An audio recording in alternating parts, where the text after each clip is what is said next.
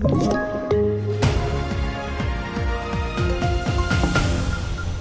TV4-nyheterna börjar med att hovrätten ändrar nu de friande domar för fem av dem som åtalades för upploppen i Rinkeby efter Paludans eh, koranbränning. Tidigare så friades alla i tingsrätten som inte tyckte att det gick att bevisa att de deltagit i en folksamling, något som krävs för att dömas för våldsamt upplopp.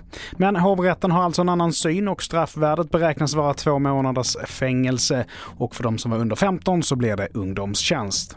Vidare till Gazaremsan där minst 13 personer har uppgetts dödats i nattens israeliska flygattacker. Bland de dödade fanns tre ledare inom den palestinska beväpnade gruppen Islamiska Jihad som enligt media ska ha varit målet för attacken. De andra offren var civila, bland annat kvinnor och barn och dessutom uppges omkring 20 civila ha skadats. Till sist, inte en enda skönhetsklinik som granskades förra året kom undan utan konstaterade brister.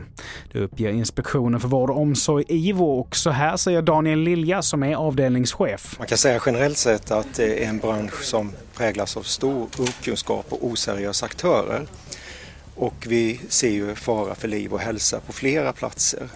Eh, och jag skulle nog säga att eh, den generella kunskapsbristen är nog det allvarligaste. Men vi ser ju också enskilda patientsäkerhetshändelser med till och med död. Fler nyheter hittar du på tv4.se. Jag heter Mattias Nordgren.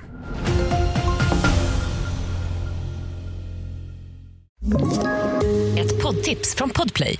I podden Något Kaiko garanterar östgötarna Brutti och jag, Davva, dig en stor dos skratt. Där följer jag pladask för köttätandet igen. Man är lite som en jävla vampyr. Man har fått lite blodsmak och då måste man ha mer. Udda spaningar, fängslande anekdoter och en och annan arg rant. Jag måste ha mitt kaffe på morgonen för annars är jag ingen trevlig människa. Då är du ingen trevlig människa, punkt. Något Kaiko, hör du på Podplay. Därför arkadeinerna.